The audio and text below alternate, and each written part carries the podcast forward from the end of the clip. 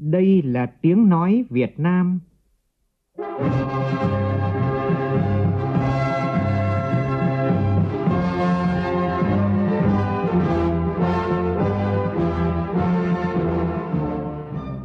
là tiếng nói Việt Nam, phát thanh từ Hà Nội, thủ đô nước Cộng hòa xã hội chủ nghĩa Việt Nam.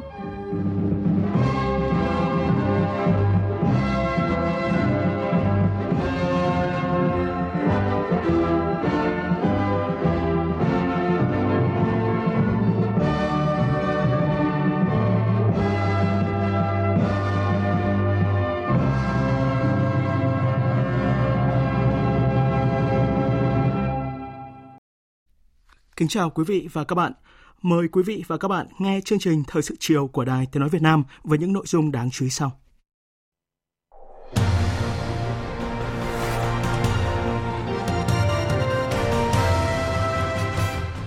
Cứu sống được 33 người trong vụ sạt lở nghiêm trọng ở xã Trà Leng, huyện Nam Trà My, tỉnh Quảng Nam.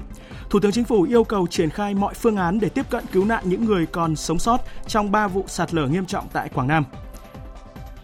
Tại các tỉnh miền Trung, bão số 9 đã làm gần 90.000 ngôi nhà bị tốc mái hư hỏng nặng. Người dân đang rất cần ngói và tôn lợp để sửa chữa nhà cửa. Chủ trì hội nghị trực tuyến toàn quốc với các bộ ngành địa phương về tình hình thực hiện giải ngân các chương trình dự án ODA, vốn vay ưu đãi nước ngoài, Thủ tướng yêu cầu chấm dứt tình trạng trì trệ, sợ trách nhiệm trong giải ngân vốn ODA, cương quyết thay cán bộ không biết làm việc, thiếu trách nhiệm hoặc tiêu cực tham nhũng. Mỹ mong muốn hợp tác với Indonesia để đảm bảo an ninh trên Biển Đông.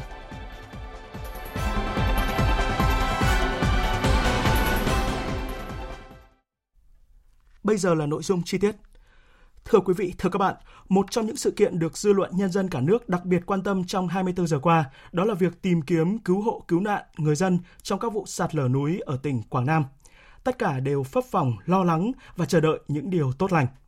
Chúng tôi đã nối điện thoại với phóng viên Đình Thiệu đang có mặt tại huyện Nam Trà My, tỉnh Quảng Nam để có những thông tin mới nhất. Xin mời phóng viên Đình Thiệu.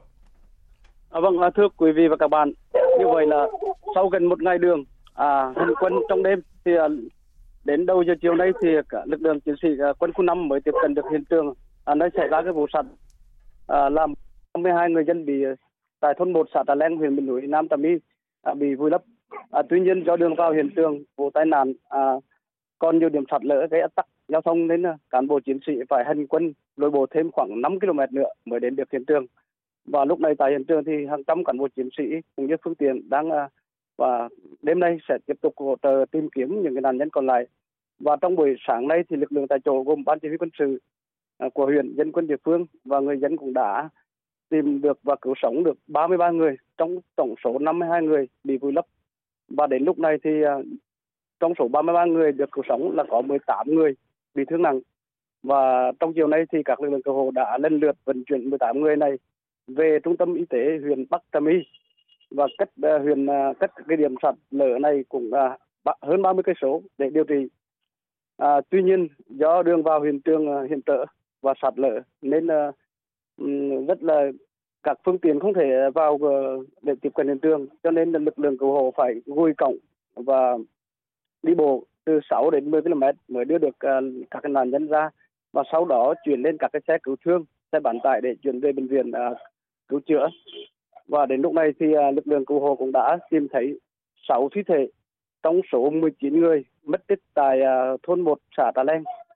Và hiện nay lực lượng cứu hộ đang nỗ lực tìm kiếm 13 người mất tích còn lại à, trung tá Hà Ra Diên à, chỉ huy trưởng ban chỉ huy quân sự huyện Nam Trà My cho biết là trong số 13 người mất tích có ông Hồ Hoàng Việt là bí thư đảng ủy xã Đà Leng.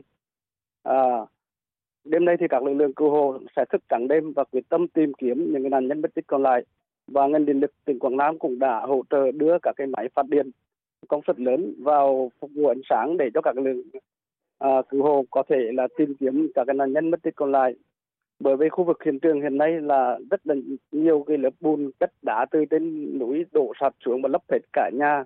Và có thể nạn nhân là bị vùi lấp sâu ở trong đó, cho nên công tác tìm kiếm, các nạn nhân là mất rất nhiều thời gian và tìm kiếm cũng rất là khó khăn. Tuy nhiên với quyết tâm của các lực lượng cứu hộ thì họ đề ra mục tiêu là trong đêm nay và đến sáng mai sẽ có thể tìm kiếm những cái nạn nhân mất tích còn lại. Và thông tin về cái việc tìm kiếm những nạn nhân mất tích tại thôn một xã Đà Len, huyện miền núi Nam Trà My, chúng tôi sẽ tiếp tục cập nhật. Và bây giờ xin mời biên tập viên tiếp tục chương trình. Vâng, xin được cảm ơn phóng viên Đình Thiệu với những thông tin về việc tìm kiếm những nạn nhân bị mất tích và thiệt mạng trong vụ sạt lở tại huyện Nam Trà My, tỉnh Quảng Nam.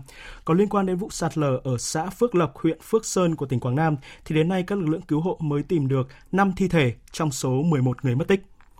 Thưa quý vị, thưa các bạn, tại hội nghị trực tuyến toàn quốc về giải ngân vốn đầu tư nước ngoài và vốn hỗ trợ phát triển chính thức ODA ngày hôm nay, phát biểu mở đầu phiên họp, Thủ tướng Nguyễn Xuân Phúc đã chia sẻ với những thiệt hại về người và tài sản của nhân dân các tỉnh miền Trung do bão trồng bão, lũ trồng lũ.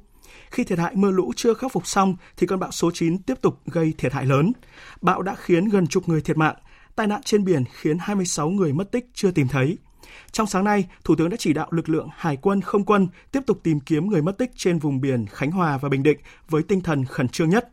Thủ tướng cho biết dù bão đã hạ cấp khi vào bờ, nhưng do duy trì lâu trong đất liền nên thiệt hại về nhà cửa, tài sản, cơ sở vật chất thiệt hại rất lớn. Đặc biệt nghiêm trọng là vào tối qua, tại xã Trà Leng, huyện Nam Trà My, tỉnh Quảng Nam, xảy ra vụ sạt lở núi hết sức nghiêm trọng, vùi lấp hơn 50 người. Ngay trong đêm qua, Thủ tướng đã chỉ đạo các lực lượng chức năng bằng mọi phương tiện biện pháp nhanh chóng cứu hộ cứu nạn. Vào đêm qua, tại Bộ Chỉ huy Quân sự tỉnh Quảng Nam, Phó Thủ tướng Trịnh Đình Dũng cũng đã họp với lãnh đạo tỉnh Quảng Nam và các cơ quan chức năng để chỉ đạo các biện pháp cần thiết kịp thời. Và tiếp theo công điện số 1500 vào đêm qua, Thủ tướng Chính phủ vừa có công điện 1503 yêu cầu khẩn trương cứu nạn khắc phục hậu quả sạt lở đất trên địa bàn tỉnh Quảng Nam. Thủ tướng Chính phủ gửi lời thăm hỏi đến những người dân bị nạn và gửi lời chia buồn sâu sắc nhất đến các gia đình có người thân bị thiệt mạng do sạt lở đất trên địa bàn tỉnh Quảng Nam và biểu dương công tác tìm kiếm cứu nạn của lực lượng địa phương tại chỗ, các lực lượng tại hiện trường và lực lượng vũ trang. Đến nay vẫn còn nhiều nạn nhân chưa được tìm thấy. Để công tác tìm kiếm cứu nạn các nạn nhân sạt lở đất được thực hiện khẩn trương, kịp thời, hiệu quả nhất, Thủ tướng Chính phủ yêu cầu. 1.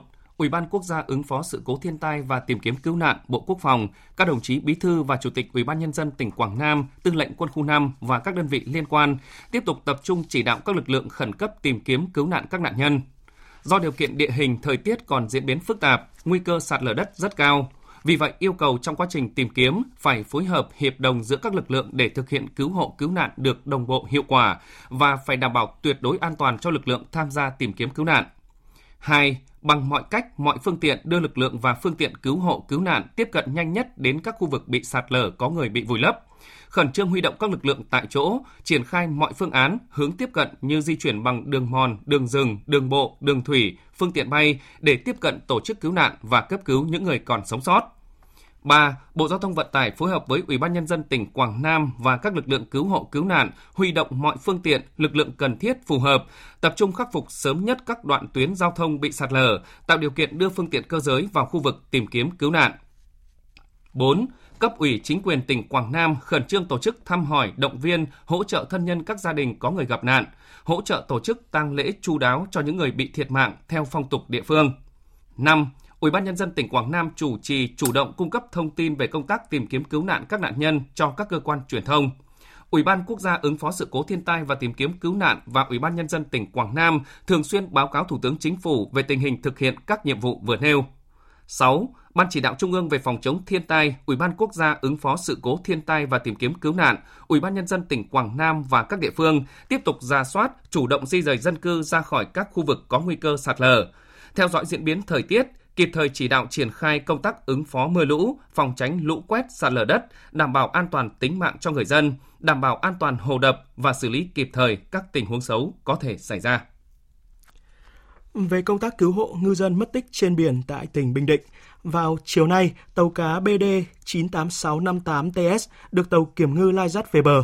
14 ngư dân trên tàu đều an toàn còn 26 ngư dân trên hai tàu cá bị mất tích vẫn đang được các tàu kiểm ngư cùng với máy bay của lực lượng hải quân khẩn trương tìm kiếm. Phóng viên Thái Bình thông tin chi tiết. Sáng nay, sau nhiều giờ chạy song song động viên ngư dân, biên đội tàu kiểm ngư tiếp cận được tàu cá BD 98658TS tàu KN467 đã nối dây lai dắt tàu cá cùng 11 ngư dân về bờ. Ba ngư dân còn lại của tàu cá này được chuyển sang tàu KN473 để hỗ trợ tìm kiếm 12 ngư dân tàu cá BD 96388TS bị mất tích. Do thời tiết ngoài khơi đang có sóng lớn nên việc lai dắt tàu BD 98658TS về khá chậm, dự kiến phải 1-2 ngày tới mới về đến đất liền. Trước đó, rạng sáng nay, tàu KN473 đã đến vị trí bị nạn của tàu BD 96388TS.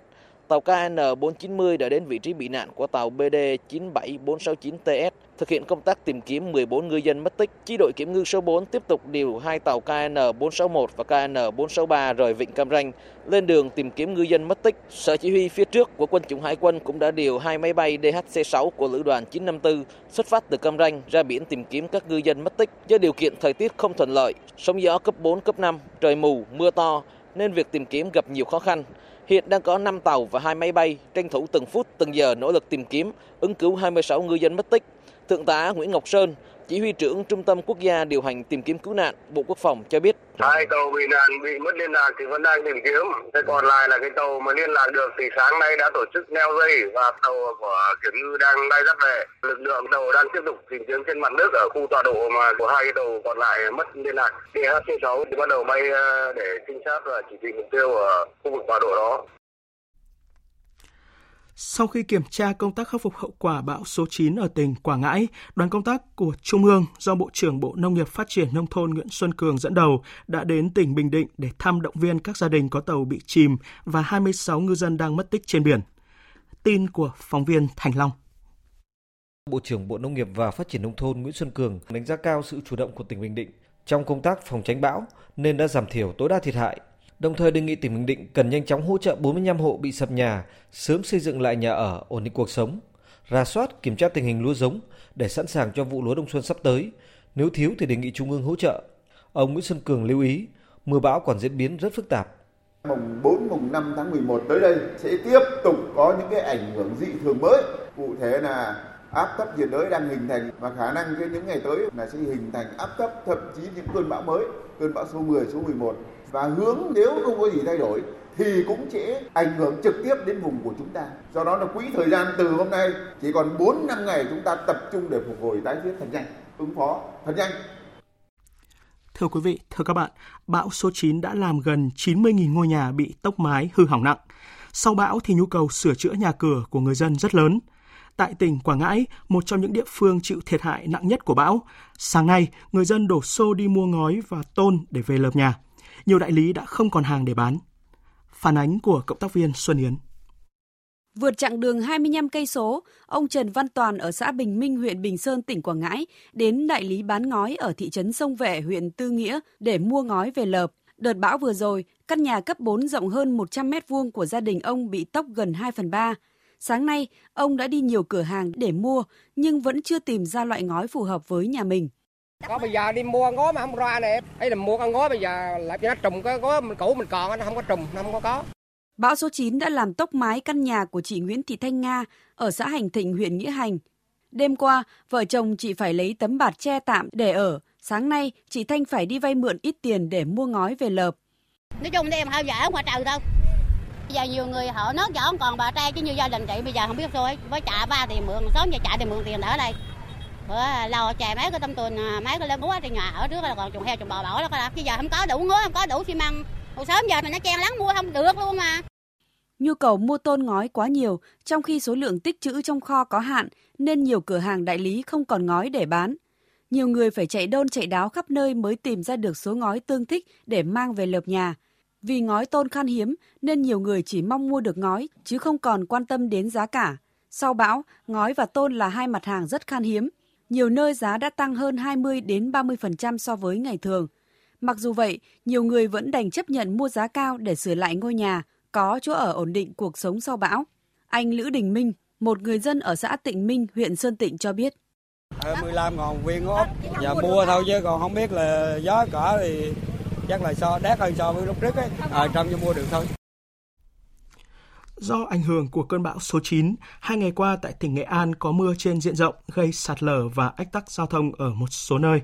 Các lực lượng chức năng của tỉnh Nghệ An đang tích cực triển khai nhiều biện pháp hỗ trợ người dân theo chỉ đạo của chính phủ và Thủ tướng Chính phủ.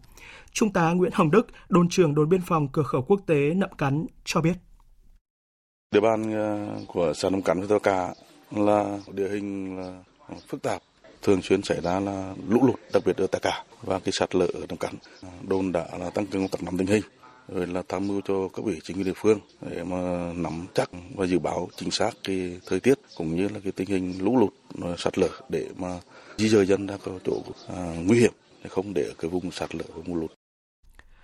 Theo Trung tâm Dự báo Khí tượng Thủy văn Trung ương, vào đêm nay và sáng sớm mai, mực nước trên sông Ngàn Phố tỉnh Hà Tĩnh tại Sơn Diệm giao động ở mức 13 m, ở mức báo động 3. Trên sông Ngàn Sâu tỉnh Hà Tĩnh tại Hòa Duyệt lên mức 8 m, trên báo động 1 nửa mét. Tại Hà Tĩnh tiếp tục có mưa lớn gây ngập cục bộ và sạt lở nghiêm trọng tại một số nơi. Địa phương đã lên phương án sơ tán gần 6.000 nhân khẩu để đề phòng sạt lở đất do mưa lớn sau bão số 9. Phản ánh của phóng viên Sĩ Đức. Đâu lối trong trong bốn mươi mấy hộ dân đi dọc cái đường đi đi. Ra đấy. Phạt phạt đấy. Phạt không một ra lại đó.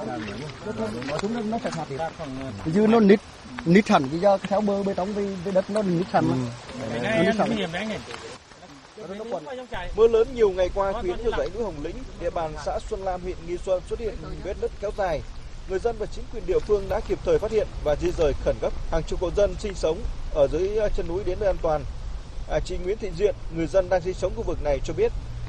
Là di rời người vì tài sản quý là ra hết vùng sạt lở, nói chung là nhà mở vùng nữa, đi nơi cả cư trú.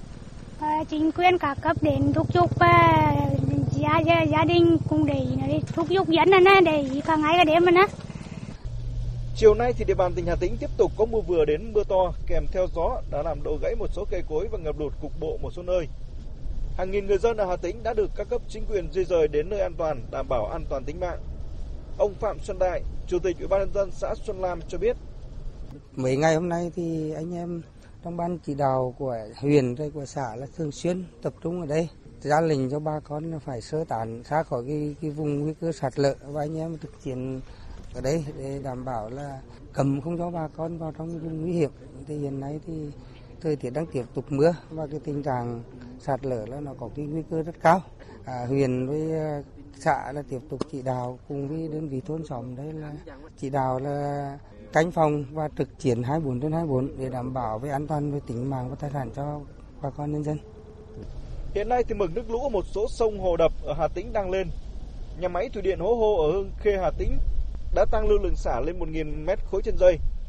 Trong khi đó thì tại hồ Cà Gỗ và hồ Ngàn Trươi cũng tăng lưu lượng xả tràn. Lãnh đạo tỉnh Hà Tĩnh đã phân công nhiều đoàn kiểm tra các điểm sung yếu và có phương án kịp thời.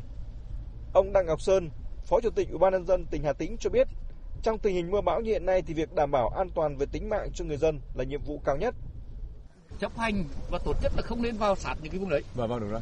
Và phải quản lý người dân không được để họ quay trở lại. Dạ, vâng. Nhớ này, nhiều khi trời hừng trời một ngày thì dân quay lại. Dạ. Thì rất là hoan nghênh huyền á là khi phát sinh tình huống thì đã di dời hiện như vậy là là tốt rồi. Dạ, vâng. à, nhưng mà người dân thông thường là họ chủ quan. Dạ. Và theo dự báo á, là từ nay 31 dạ. là nhiều trận mưa. Dạ, vâng. Mà khả năng từ mưa đến 2 300 thậm chí 400 nữa. Dạ, vâng. Mà cảnh báo khu vực Nghe Hà Tĩnh là lớn nhất. Cho nên ta phải hết sức cảnh giác cái tình huống đấy. Trước đó trong nhiều ngày qua, mưa lớn liên tiếp trút xuống địa bàn tỉnh Hà Tĩnh. Khu vực miền núi đất đá đã ngâm nước và sẽ là nguy cơ xảy ra lũ ống, lũ quét và sạt lở đất. Ban chỉ huy phòng chống thiên tai và tìm kiếm cứu nạn tỉnh Hà Tĩnh đã yêu cầu các địa phương phải ra soát và nắm rõ các hộ dân sống trong vùng có nguy cơ cao, cảnh báo người dân để có phương án sơ tán khi cần thiết. Người dân cũng cần phải chủ động cảnh giác và ứng phó với tình hình diễn biến phức tạp của mưa lũ hiện nay, đảm bảo tuyệt đối an toàn về tính mạng. Tiếp theo là phản ánh của phóng viên Khoa Điểm về những nỗ lực khắc phục hậu quả mưa lũ tại tỉnh Con Tum.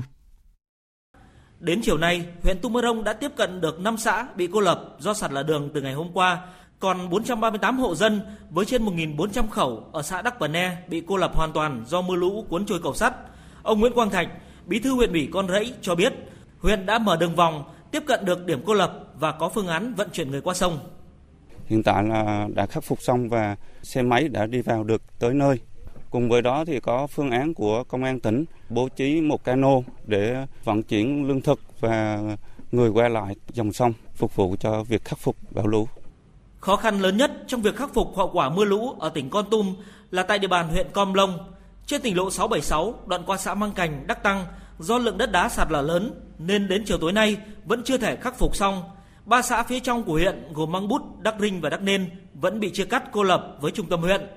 Hôm nay, Văn phòng tỉnh ủy Con Tum có công văn khẩn truyền đạt ý kiến của Thường trực tỉnh ủy Con Tum về việc khẩn trương khắc phục thiệt hại do bão số 9 gây ra, trong đó đề nghị sư đoàn 10, quân đoàn 3 cử lực lượng phối hợp với lực lượng quân sự, biên phòng, công an tỉnh hỗ trợ các địa phương khắc phục thiệt hại.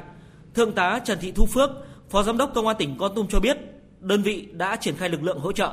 Công an tỉnh cho lực lượng và phương tiện cano ứng cứu hỗ trợ bà con chuyển lương thực tiếp tế và đưa người có nhu cầu đi qua lại để khỏi bị chia cắt. Công an các huyện chủ động mọi tình huống để tham mưu cho chính quyền địa phương trong cái việc mà giúp bà con. Những ngày vừa qua, tỉnh Con Tum đã phải di rời khẩn cấp trên 750 hộ dân với trên 3.000 khẩu ra khỏi vùng sạt lở nguy hiểm. Ảnh hưởng bão số 9 gây mưa lũ trên địa bàn tỉnh khiến 166 nhà dân bị hư hỏng, thiệt hại hơn 560 ha cây trồng, 12 cầu treo dân sinh bị lũ cuốn trôi và nhiều thiệt hại khác. Về các hoạt động hỗ trợ đồng bào mưa lũ, vào chiều nay tại Hà Nội, Đại sứ đặc mệnh toàn quyền Hàn Quốc tại nước ta, ông Park No-wan đã trực tiếp trao tặng gói hỗ trợ trị giá 300.000 đô la. Phóng viên Minh Long đưa tin.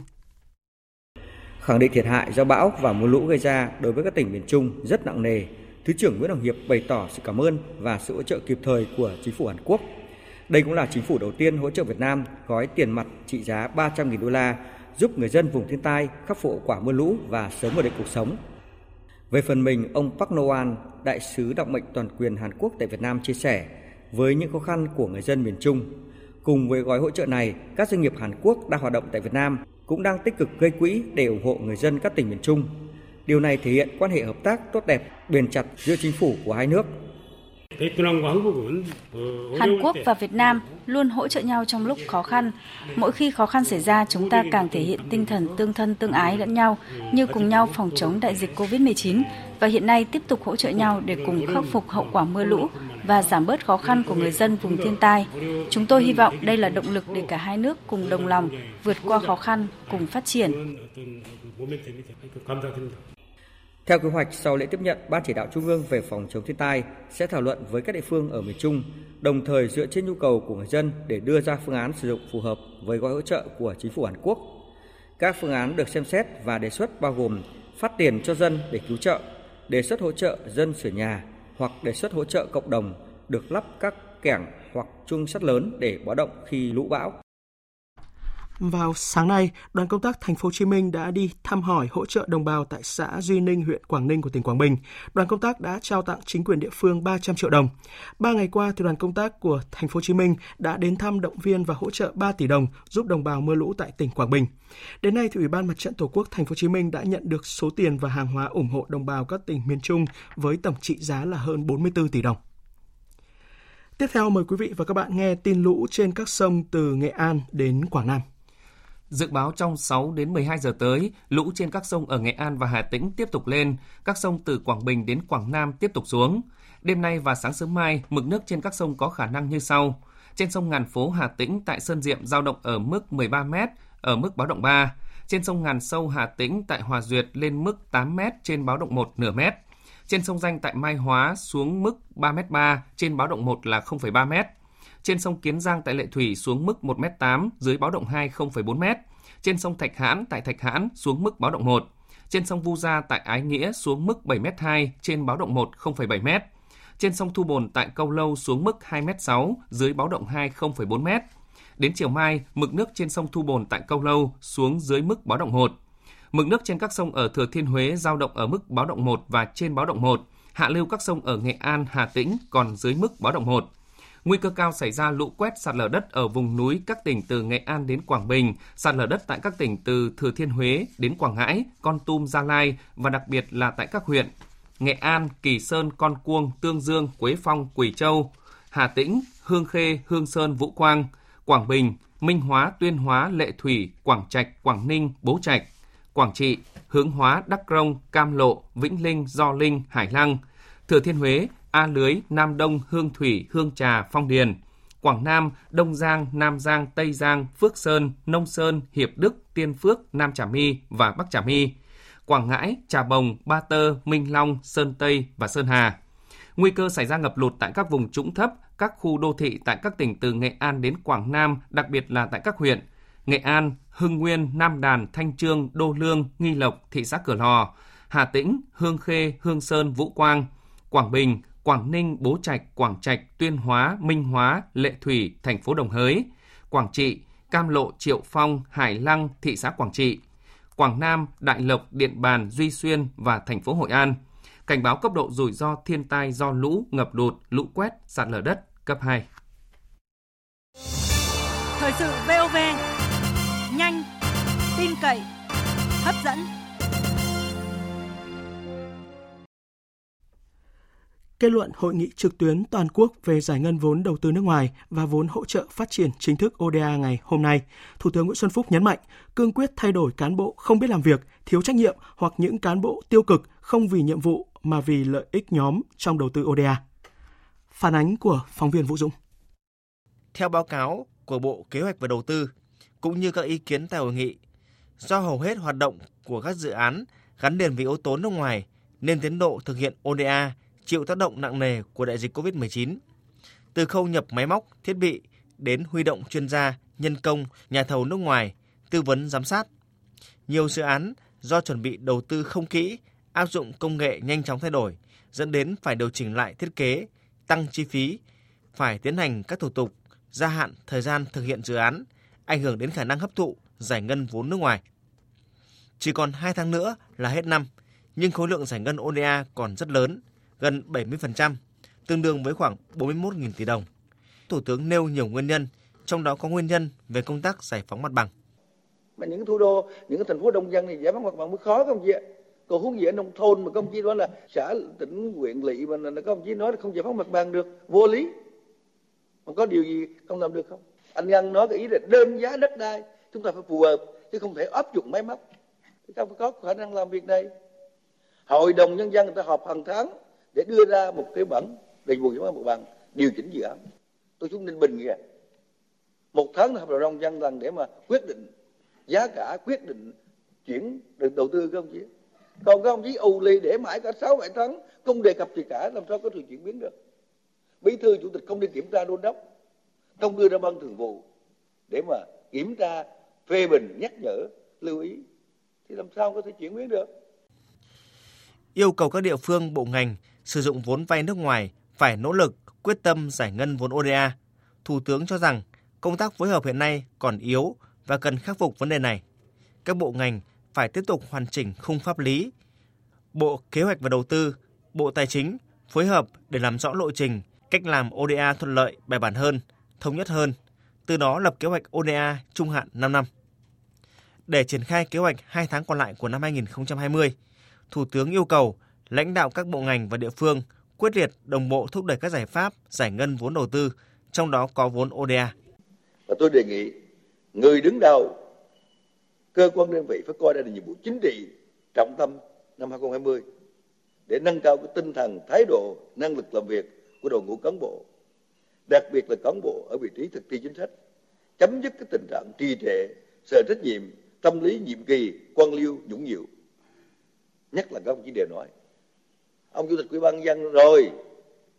Từ tỉnh đến huyện, ông bộ trưởng, ông bộ trưởng rồi. Nhưng mà ban quản lý dự án ODA trực tiếp đây nó rất quan trọng. Ông có năng động không? Đôn đã tích cực không? Hay là ông sống chết mặt bay, ông cứ u lì đấy ông không làm gì cả? Có kiểm điểm ông này có cách chức với ông này. Và đi liền cái đó là có cái phân công lãnh đạo chịu trách nhiệm theo dõi tiến độ thực hiện từng dự án. Để lãnh đạo các cấp trực tiếp đôn đốc, kịp thời tháo gỡ khó khăn. Và chúng ta phải nói lại lần nữa rằng là chúng ta cương quyết thay đổi cán bộ, không biết làm việc, không có trách nhiệm tích cực, hoặc là những cán bộ tiêu cực, không vì nhiệm vụ, mà vì lợi ích nhóm trong đầu tư trong ODA hoặc là quyền lực tập trung. Yêu cầu các cơ quan, địa phương nêu cả những vướng mắc từ phía các nhà tài trợ, nhưng thủ tướng nhấn mạnh nguyên nhân nội tại là chính. Do đó, phải giải quyết được các điểm nghẽn này để không chỉ thúc đẩy giải ngân vốn trong năm nay mà cả các năm tiếp theo. Theo đó, Thủ tướng Nguyễn Xuân Phúc chỉ đạo. Cái giải pháp thứ nhất là thẩm quyền của người nào, của cơ quan nào, ban quản lý nào thì không chỉ phải tự giải quyết pháp được. Không thể nói giữ pháp mà anh đá quả bóng từ ở dưới tỉnh mà lên trung ương đâu. Cái trách nhiệm cá nhân đang về đây. Mấy tháng trước các địa phương thì đang đại hội đảng cũng tránh va chạm thế này kia. Bây giờ đều đảng hết rồi. Trăm phần trăm rồi. Thì phải sáng tạo một cuộc chứ. Thứ hai là phải quyết chí lãnh đạo không quyết chí thì nên thôi. Ông phấn đấu giờ cuối năm hai tháng này ông làm bao nhiêu tỷ lệ nữa 30% rồi, có thể lên năm phần trăm không? Trong hai tháng này. Và tôi cũng nhân họp để tôi cũng đề nghị các địa phương nào không làm được, các đồng chí phải báo cáo thủ tướng điều chuyển vốn, cắt vốn và thậm chí sang 2021 2022 không bố trí vốn nữa. Không có chế tài này mạnh mẽ chứ. Chứ không lẽ anh nhận về không làm, cuối cùng trách nhiệm thuộc về chính phủ, thuộc về cơ quan chức năng. Đặc biệt là tôi đề nghị đối vốn đối ứng ấy, những biện pháp nào để em này quyết được ứng trước làm sao rồi trung ương hỗ trợ cái gì rồi ngân sách địa phương có bỏ ra làm sao để có đối ứng để cái khoản này chúng ta không phải kêu ca mãi được. Từ nay đến cuối năm còn lượng vốn khoảng 41.000 tỷ đồng, tương đương khoảng 69% kế hoạch Thủ tướng giao chưa được giải ngân. Thủ tướng yêu cầu các bộ ngành và địa phương tập trung xử lý dứt điểm các tồn tại vướng mắc để giải ngân tối đa khoản vốn này. Cùng với đó là hoàn thiện các văn bản pháp lý nhằm đơn giản thủ tục phê duyệt, điều chỉnh các dự án đầu tư. Hàng tháng, Bộ Kế hoạch và Đầu tư tổng hợp trình Thủ tướng xem xét, điều chuyển nội bộ vốn ODA giữa các dự án trong bộ, ngành và địa phương. Đặc biệt, các hiệp định vay sắp kết thúc năm 2021, không để mất vốn. Cần chấm dứt tình trạng ghi danh mục mà không có dự án. Thủ tướng cũng yêu cầu sửa đổi Nghị định 56 nhằm đơn giản hóa quy trình, thủ tục điều chỉnh chủ trương đầu tư, điều chỉnh dự án, gia hạn thời gian thực hiện dự án và một số bất cập khác. Người đứng đầu các cấp phải quan tâm hơn nữa trong chỉ đạo, không thể chấp nhận tình trạng có vốn, có tiền mà không tiêu được, không phát triển được, cam chịu nghèo, khó khăn. Đó là nghịch lý của sự yếu kém về quản lý và phải kiên quyết thay đổi. Cũng liên quan đến vấn đề kinh tế, chỉ số giá tiêu dùng tháng này tăng thấp nhất trong gần 5 năm qua. Đồng đô la Mỹ tăng giá và giá vàng biến động là những thông tin đáng chú ý được Tổng cục Thống kê, Bộ Kế hoạch và Đầu tư đề cập trong báo cáo chỉ số giá tiêu dùng, chỉ số giá vàng và giá đô la Mỹ tháng 10. Tin của phóng viên Thu Trang. Cụ thể, theo Tổng cục Thống kê, chỉ số giá tiêu dùng CPI bình quân tháng 10 có cùng mức tăng 0,09% so với tháng trước và so với tháng 12 năm trước. Đây đều là mức tăng thấp nhất trong giai đoạn 2016 đến năm 2020. CPI tăng chủ yếu do giá dịch vụ giáo dục được điều chỉnh tăng 1,35% theo lộ trình nhằm tiệm cận với giá thị trường và ảnh hưởng của mưa bão, lũ lụt tại các tỉnh miền Trung. Lạm phát cơ bản tháng 10 tăng 0,07% so với tháng trước và tăng 1,88% so với cùng kỳ năm trước. Tính bình quân 10 tháng qua, lạm phát tăng 2,52% so với cùng kỳ 2019. Nếu như không có biến động bất thường, Việt Nam hoàn toàn có thể đạt mục tiêu kiểm soát lạm phát Quốc hội đã đề ra dưới 4%. Về diễn biến giá vàng, Tổng cục Thống kê khẳng định chỉ số giá vàng tháng 10 giảm 1,1% so với tháng trước. Giá vàng trong nước biến động theo giá vàng thế giới và có những thời điểm thay đổi giá bất thường do nhiều luồng thông tin trái chiều trước thềm bầu cử Tổng thống Mỹ cùng tác động không lường của đại dịch COVID-19. Đây cũng là những tác nhân khiến cho đô la Mỹ tăng 0,07% so với tháng trước. Chiều nay, Văn phòng Hội đồng bầu cử quốc gia tổ chức phiên họp thứ nhất. Phóng viên Lại Hoa đưa tin. Văn phòng Hội đồng bầu cử quốc gia công bố quyết định thành lập tổ giúp việc Văn phòng Hội đồng bầu cử quốc gia, quyết định ban hành quy chế làm việc của Văn phòng Hội đồng bầu cử quốc gia. Văn phòng Hội đồng bầu cử quốc gia thực hiện nhiệm vụ tham mưu giúp việc Hội đồng bầu cử quốc gia xây dựng tờ trình kế hoạch tổ chức hội nghị toàn quốc triển khai công tác bầu cử, xây dựng kế hoạch chương trình kiểm tra, giám sát bầu cử của Hội đồng bầu cử quốc gia, tổng kết báo cáo kết quả đoàn giám sát khi được giao, tham mưu theo dõi đôn đốc việc thực hiện các văn bản của Hội đồng bầu cử quốc gia, tổng hợp xây dựng các báo cáo về tình hình triển khai công tác bầu cử đảm bảo đúng tiến độ theo quy định của pháp luật khi được giao nhấn mạnh rằng khối lượng công việc của văn phòng rất lớn, tránh văn phòng Hội đồng bầu cử quốc gia Nguyễn Hạnh Phúc đề nghị từng thành viên chủ động triển khai công việc được phân công, chủ động xây dựng quy chế làm việc của từng tiểu ban, Trung tâm tin học triển khai xây dựng trang web phần mềm tổng hợp số liệu về công tác bầu cử, phục vụ công tác báo cáo nhanh, tham mưu xây dựng sách tập hợp văn bản hướng dẫn bầu cử, cuốn hỏi đáp về bầu cử, chuẩn bị tốt hội nghị hướng dẫn luật bầu cử, tham mưu làm công văn đôn đốc các công việc liên quan đến bầu cử, vân vân.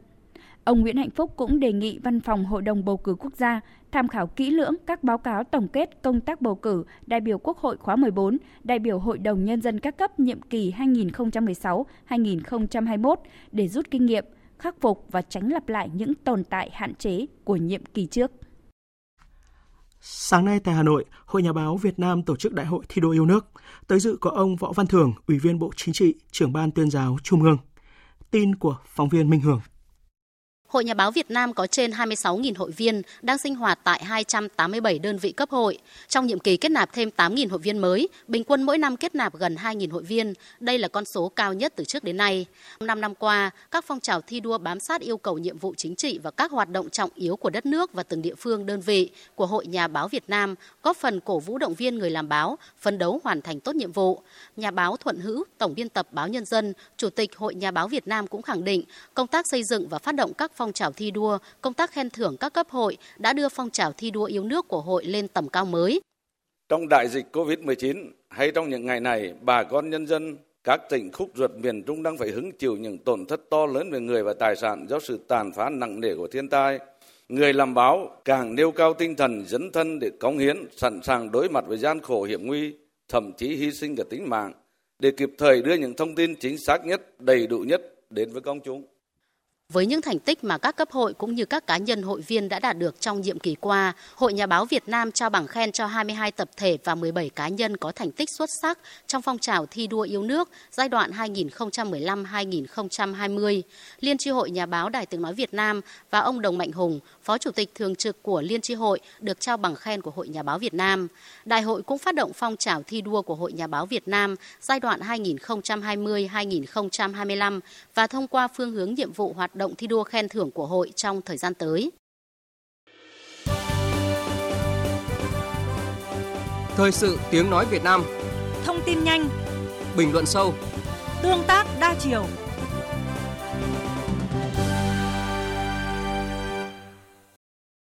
Chương trình thời sự xin được tiếp tục với phần tin thế giới. Sau 4 ngày làm việc, hôm nay, Hội nghị toàn thể Ban chấp hành Trung ương Đảng Cộng sản Trung Quốc lần thứ 5 khóa 19 đã bế mạc và thông qua một số nội dung quan trọng. Phóng viên Đinh Tuấn thường trú tại Trung Quốc đưa tin.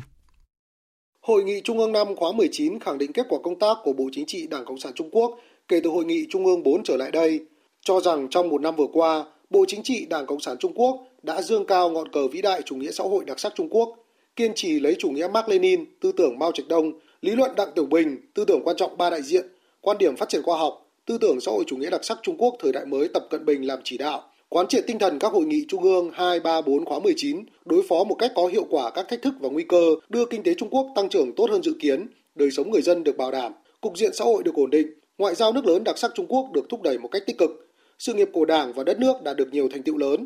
Hội nghị nhất trí cho rằng, đối mặt với tình hình quốc tế đan xen phức tạp cũng như các nhiệm vụ khó khăn trong việc ổn định công cuộc cải cách phát triển trong nước, đặc biệt là tác động của dịch COVID-19 dưới sự lãnh đạo của Trung ương Đảng với đồng chí Tập Cận Bình là hạt nhân, Trung Quốc nhất định sẽ giành chiến thắng trước các khó khăn thách thức, nhất định thúc đẩy chủ nghĩa xã hội đặc sắc Trung Quốc thời đại mới tiến về phía trước. Hội nghị đánh giá cao những thành tựu mang tính quyết định trong việc xây dựng xã hội khá giả toàn diện của nước này.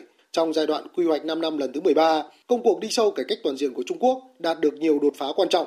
Quá trình hiện đại hóa năng lực và hệ thống quản trị đất nước được đẩy mạnh, sức mạnh kinh tế, sức mạnh khoa học kỹ thuật, sức mạnh tổng hợp của Trung Quốc được nâng lên một tầm cao mới, kinh tế vận hành ổn định, kết cấu ngày càng ưu hóa. Dự kiến tổng sản phẩm quốc nội của Trung Quốc năm 2020 sẽ vượt qua mốc 100.000 tỷ nhân dân tệ, gần 15.000 tỷ đô la Mỹ, thực hiện thoát nghèo cho gần 56 triệu người dân ở nông thôn. Sản lượng lương thực 5 năm qua tăng trưởng ổn định với sản lượng đều vượt 650 triệu tấn một năm. Hội nghị đã thông qua kiến nghị của Trung ương Đảng Cộng sản Trung Quốc về việc xây dựng quy hoạch phát triển kinh tế xã hội 5 năm lần thứ 14, cũng như đề ra các mục tiêu tầm nhìn đến năm 2035 trong việc cơ bản hoàn thành hiện đại hóa chủ nghĩa xã hội. Nằm trong chuyến công du bốn nước châu Á, hôm nay Ngoại trưởng Mỹ Mike Pompeo bắt đầu chuyến thăm chính thức Indonesia. Trong buổi làm việc với người đồng cấp Indonesia, Ngoại trưởng Mỹ Mike Pompeo khẳng định tăng cường hợp tác song phương với nước này, trong đó có hợp tác an ninh trên Biển Đông và khẳng định tầm nhìn của hai nước về một khu vực Ấn Độ Dương, Thái Bình Dương tự do, rộng mở. Phóng viên Hương Trà, thường trú tại Indonesia, đưa tin. Phát biểu tại buổi họp báo chung sau cuộc gặp, hai ngoại trưởng nhất trí tăng cường quan hệ đối tác chiến lược bằng cách thúc đẩy các giá trị và lợi ích chung, đồng thời tôn trọng sự khác biệt. Indonesia và Mỹ cam kết thúc đẩy hợp tác Ấn Độ Dương-Thái Bình Dương dựa trên nguyên tắc rộng mở, toàn diện và minh bạch, cam kết cùng ASEAN duy trì hòa bình, ổn định và thịnh vượng trong khu vực. Về vấn đề Biển Đông, Ngoại trưởng Hoa Kỳ Mike Pompeo bày tỏ sự tôn trọng với những hành động kiên quyết của chính phủ Indonesia trong việc bảo vệ chủ quyền tại vùng biển Natuna, trong khi bác bỏ các yêu sách phi pháp của Trung Quốc trong khu vực. Ông nói, tôi mong muốn chúng ta cùng nhau tìm ra những cách thức mới để đảm bảo an ninh hàng hải, bảo vệ tuyến đường thương mại nhộn nhịp nhất thế giới. Trong khi đó, Bộ trưởng Ngoại giao Indonesia nhấn mạnh cần duy trì hòa bình và ổn định trên Biển Đông bằng cách tôn trọng luật pháp quốc tế, trong đó có Công ước Liên Hợp Quốc về luật biển năm 1982. Indonesia khẳng định duy trì chính sách đối ngoại tự do và rộng mở. Tại cuộc gặp song phương, hai bên cũng nhất trí tiếp tục hợp tác trong việc xử lý đại dịch COVID-19, hợp tác kinh tế, quốc phòng và giao lưu nhân dân. Mối quan hệ giữa Pháp và Thổ Nhĩ Kỳ bước sang một cao trào xung đột mới sau khi tuần báo Charlie Hebdo của Pháp đăng bức tranh biếm họa của nhà lãnh đạo Thổ Nhĩ Kỳ Erdogan. Các quan chức hàng đầu của Thổ Nhĩ Kỳ đã gọi đây là nỗ lực của Pháp nhằm truyền bá sự phân biệt chủng tộc và thù hận trong văn hóa. Tổng hợp của biên tập viên Anh Tuấn. Bức biếm họa trên trang bìa của tạp chí châm biếm Charlie Hebdo cho thấy Tổng thống Thổ Nhĩ Kỳ Erdogan ngồi trên ghế bành, mặc áo phông trắng và quần lót, tay cầm đồ uống đóng hộp. Bên cạnh là một phụ nữ đội khăn trùm đầu kiểu Hồi giáo. Ngay sau khi bức tranh được xuất bản, Bộ trưởng Tư pháp Thổ Nhĩ Kỳ Abdul Hamid Gun cho biết các công tố viên Thổ Nhĩ Kỳ đã mở một cuộc điều tra đối với những người điều hành Charlie Hebdo. Trong khi đó, đáp trả những chỉ trích, Pháp tuyên bố sẽ không nhượng bộ sự đe dọa từ phía Thổ Nhĩ Kỳ. Người phát ngôn chính phủ Pháp Gabriel Attal nói. Về mối quan hệ với Thổ Nhĩ Kỳ, điều đơn giản và rõ ràng mà tôi muốn nói là bất chấp Thổ Nhĩ Kỳ có những lời lẽ đe dọa, Pháp sẽ không bao giờ từ bỏ các nguyên tắc và các giá trị của mình, đó là quyền về tự do ngôn luận và tự do xuất bản. Những diễn biến này đánh dấu căng thẳng mới nhất trong quan hệ giữa hai nước đồng minh trong NATO. Để giải quyết bất đồng giữa hai quốc gia này, chắc chắn trong thời gian tới, Liên minh châu Âu sẽ còn nhiều việc phải làm bởi Pháp là một quốc gia quan trọng trong khối và châu Âu cũng không thể mạnh tay với Thổ Nhĩ Kỳ khi nước này đóng vai trò quân sự ở Libya và là điểm xuất phát cho những người di cư vào châu Âu.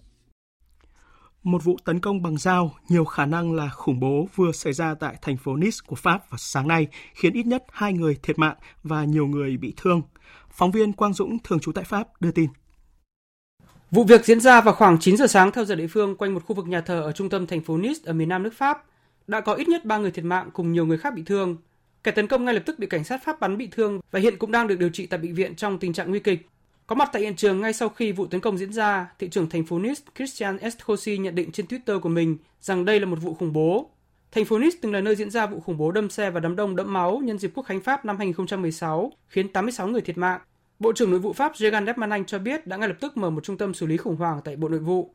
Thủ tướng Pháp Jean Castex đã bỏ dở phiên tranh luận tại Quốc hội Pháp để có mặt tại trung tâm này nhằm theo dõi vụ việc. Tổng thống Pháp Emmanuel Macron cũng sẽ sớm bay xuống thành phố Nice để chỉ đạo. Viện Kiểm sát chống khủng bố quốc gia Pháp đã lập tức mở cuộc điều tra.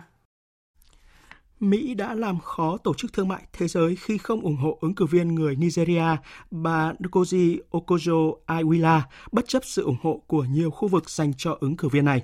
Điều này đang khiến cho ghế Tổng Giám đốc Tổ chức Thương mại Thế giới tiếp tục bị bỏ trống trong bối cảnh căng thẳng và chủ nghĩa bảo hộ gia tăng do thương mại lao dốc vì ảnh hưởng của đại dịch COVID-19.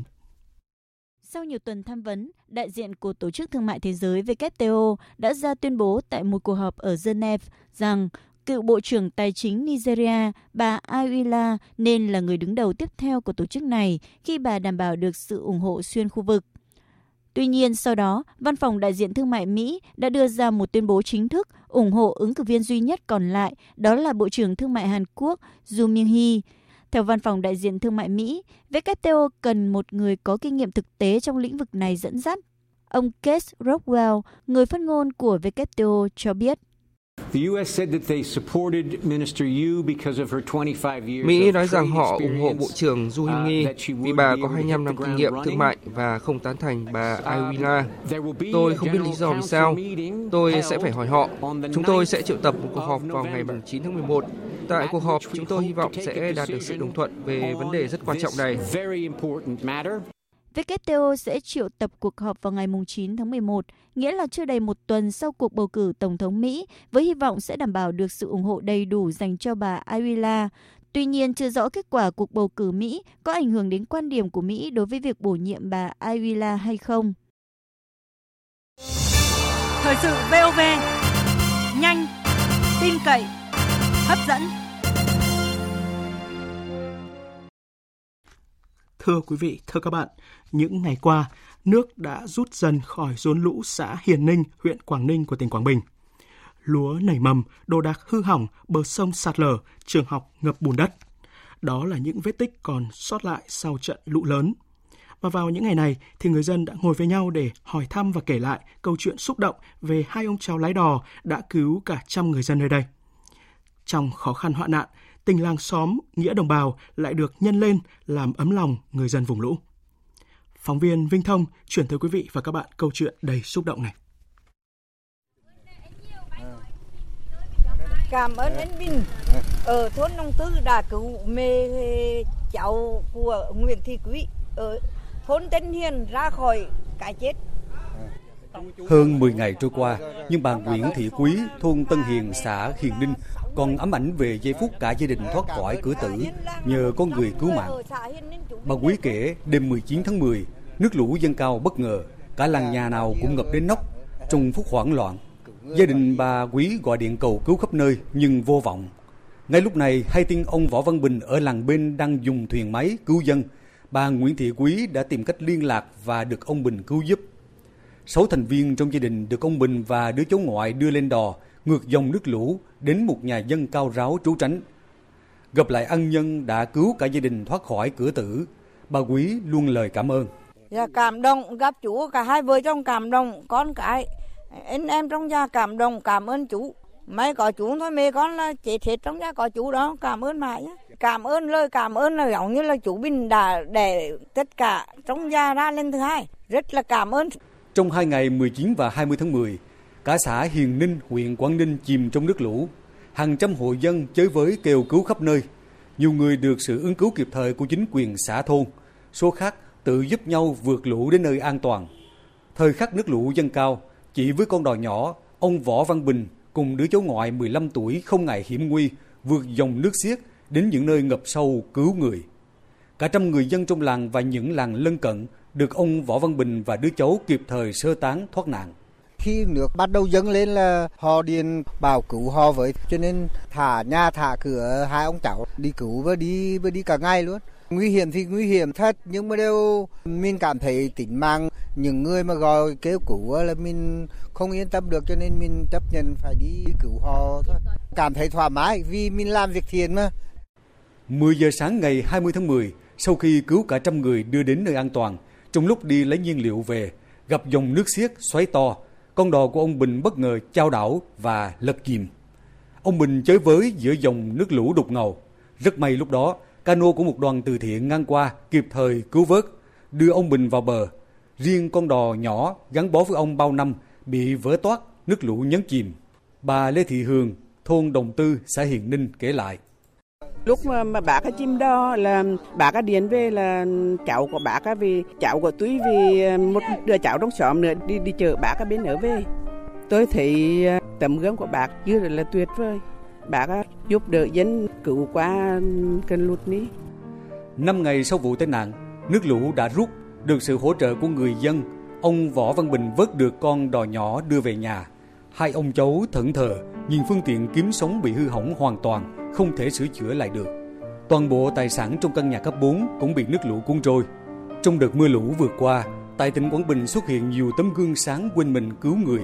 Họ là những cán bộ chiến sĩ, những ngư dân người dân bình dị với những hành động không sợ hiểm nguy, dũng cảm vượt lũ cứu giúp hàng ngàn người dân thoát khỏi hoạn nạn. Họ là những tấm gương sáng giữa đời thường, xứng đáng được tôn vinh.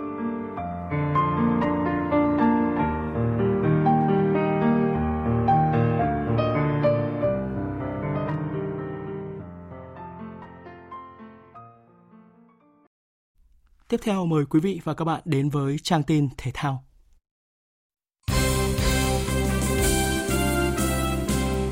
thưa quý vị và các bạn, tối nay vòng 5 giai đoạn 2 V-League khởi tranh. Tâm điểm của cuộc so tài giữa hai ứng viên vô địch Viettel và Hà Nội trên sân hàng đẫy lúc 19 giờ 15 phút. Hiện Viettel có 34 điểm, hơn Hà Nội 2 điểm. Vì vậy, kết quả trận đấu này có ảnh hưởng rất lớn đến cuộc đua vô địch giữa hai đội. Huấn luyện viên Trương Việt Hoàng của Viettel cho rằng Tôi cũng chưa biết như nào cả, nhưng thật sự ra đây là một đối thủ là rất là kỵ dơ đội bóng Viettel tôi chưa có được cái cái kết quả tốt với đấu Hà Nội và chúng tôi sẽ phải tìm ra cái phương pháp và có được cái thế trận cũng như là cách chơi đối xứng lại với đội Hà Nội. Nếu mà đặt mục tiêu thì thì tôi chắc chắn là tôi sẽ phải đặt mục tiêu một điểm. Khi có cơ hội thì chúng ta phải biết nắm bắt cái cơ hội để chúng ta được trao. Chứ còn nếu mà để, khi có được trao cơ hội mà không biết nắm bắt thì tôi nghĩ rất là khó. Còn tiền vệ Đỗ Hùng Dũng bên phía Hà Nội nêu quyết tâm. Theo ờ, quan điểm của em thì ờ, kể cả về nhì vẫn là thất bại với Hà Nội. Ờ, luôn luôn phải hướng đến đỉnh cao, luôn hướng đến ngôi vị nhất à, ở trong tất cả mọi đấu. Mình phải hướng đến trước vô địch. Với Hà Nội thì hiện tại thì có lẽ là Viettel và Sài Gòn FC sẽ là những đối thủ trực tiếp. Hà Nội sẽ gặp trực tiếp Sài Gòn tức là Viettel trận đầu tới thì à, đặc biệt là Viettel đang có cái phong độ rất tốt. Thời gian này thì không có chuyện cho sai lầm. Điều quan trọng là các cầu phải vượt qua là những cái thời điểm khó khăn này và không có một sai lầm nào được lặp lại trong những trận đấu sắp tới. Cùng giờ là trận đấu giữa Sài Gòn và Than Quảng Ninh trên sân thống nhất. Hiện Sài Gòn và Than Quảng Ninh đang cùng được 31 điểm. Vào ngày 5 tháng 11 tới, giải điền kinh vô địch quốc gia 2020 sẽ khởi tranh tại sân vận động quốc gia Mỹ Đình. Trong một năm không được tham dự các giải đấu quốc tế do ảnh hưởng của dịch COVID-19, thì giải điền kinh vô địch quốc gia là cơ hội lớn nhất để các vận động viên thể hiện mình. Giải vô địch điền kinh quốc gia cũng là dịp để ban huấn luyện đội tuyển quốc gia đánh giá lực lượng để chuẩn bị cho SEA Games 31. Theo chia sẻ của bà Nguyễn Thị Nhung, Phó Chủ tịch Liên đoàn bắn súng Việt Nam, bắn súng Việt Nam đặt mục tiêu giành từ 5 đến 6 huy chương vàng ở SEA Games 31. Bắn súng Việt Nam sẽ tham gia tất cả các nội dung Olympic nằm trong chương trình của SEA Games 31. Ngoài ra, bộ môn cũng lựa chọn thêm một số nội dung nằm trong hệ thống thi đấu của Asian Games, đề xuất với ban tổ chức và đưa vào hệ thống thi đấu chính thức của đại hội. Tại giải bóng rổ chuyên nghiệp Việt Nam VBA, tối qua, Cần Thơ Capsis có trận gặp Ho Chi Minh City Wings. Các tay ném của đội đương kim Á quân ra tay với độ chính xác rất cao và có thời điểm ghi liền 17 điểm liên tục và tạo ra một khoảng cách lên đến 30 điểm ở hiệp 2. Tưởng như thầy trò Jordan Collins sẽ có một trận đấu dễ dàng, nhưng những sai lầm như trận gặp Hà Nội Buffalo đã tái hiện và có thời điểm họ lại để Ho Chi Minh City Wings dẫn ngược. Tuy nhiên, chung cuộc Cần Thơ Capsis thắng trận thứ ba liên tiếp với tỷ số 87-84. Hôm nay sẽ diễn ra cuộc so tài giữa Đà Nẵng Dragon với Hà Nội Buffalo. Dạng sáng mai diễn ra lượt trận thứ hai tại các bảng UEFA Europa League, trong đó đáng chú ý Arsenal gặp câu lạc bộ Dundan. Huấn luyện viên Mikel Arteta bên phía Arsenal có vẻ khá tin vào một chiến thắng của các học trò khi tiếp những vị khách đến từ Cộng hòa Ireland. Những gì tôi thấy là họ có một huấn luyện viên rất quyết đoán. Tôi biết là họ đến đây với khí thế rất cao và muốn đánh bại chúng tôi. Tôi biết đối thủ sẽ thể hiện phong độ tốt nhất. Tôi đã thuyết phục các cầu thủ của mình rằng chúng ta cần phải làm gì để thắng trận đấu này và thực hiện nó theo một cách tốt nhất có thể. Chúng ta hãy chờ xem điều gì sẽ xảy ra vào ngày mai. Trong khi đó, Tottenham có chuyến làm khách trên sân Antwerp. Dù Antwerp đang đạt phong độ cao khi vừa trải qua chuỗi 7 trận bất bại trên mọi mặt trận, tuy nhiên Tottenham vẫn được đánh giá nhỉnh hơn. Huấn luyện viên Jose Mourinho chia sẻ. Những gì tôi biết về Antwerp là huấn luyện viên Evan Leko rất giỏi trong việc tổ chức lối chơi theo nhóm. Nếu không có gì thay đổi, họ sẽ chơi với 5 cầu thủ ở phía sau, ba cầu thủ tấn công ở phía trước, cộng với hai hậu vệ cánh tấn công. Có thể nói, Antwerp là đối thủ khó chơi nhất của chúng tôi ở vòng bảng. Cả hai chúng tôi cùng cần 3 điểm và đây là trận đấu rất quan trọng đối với cả hai.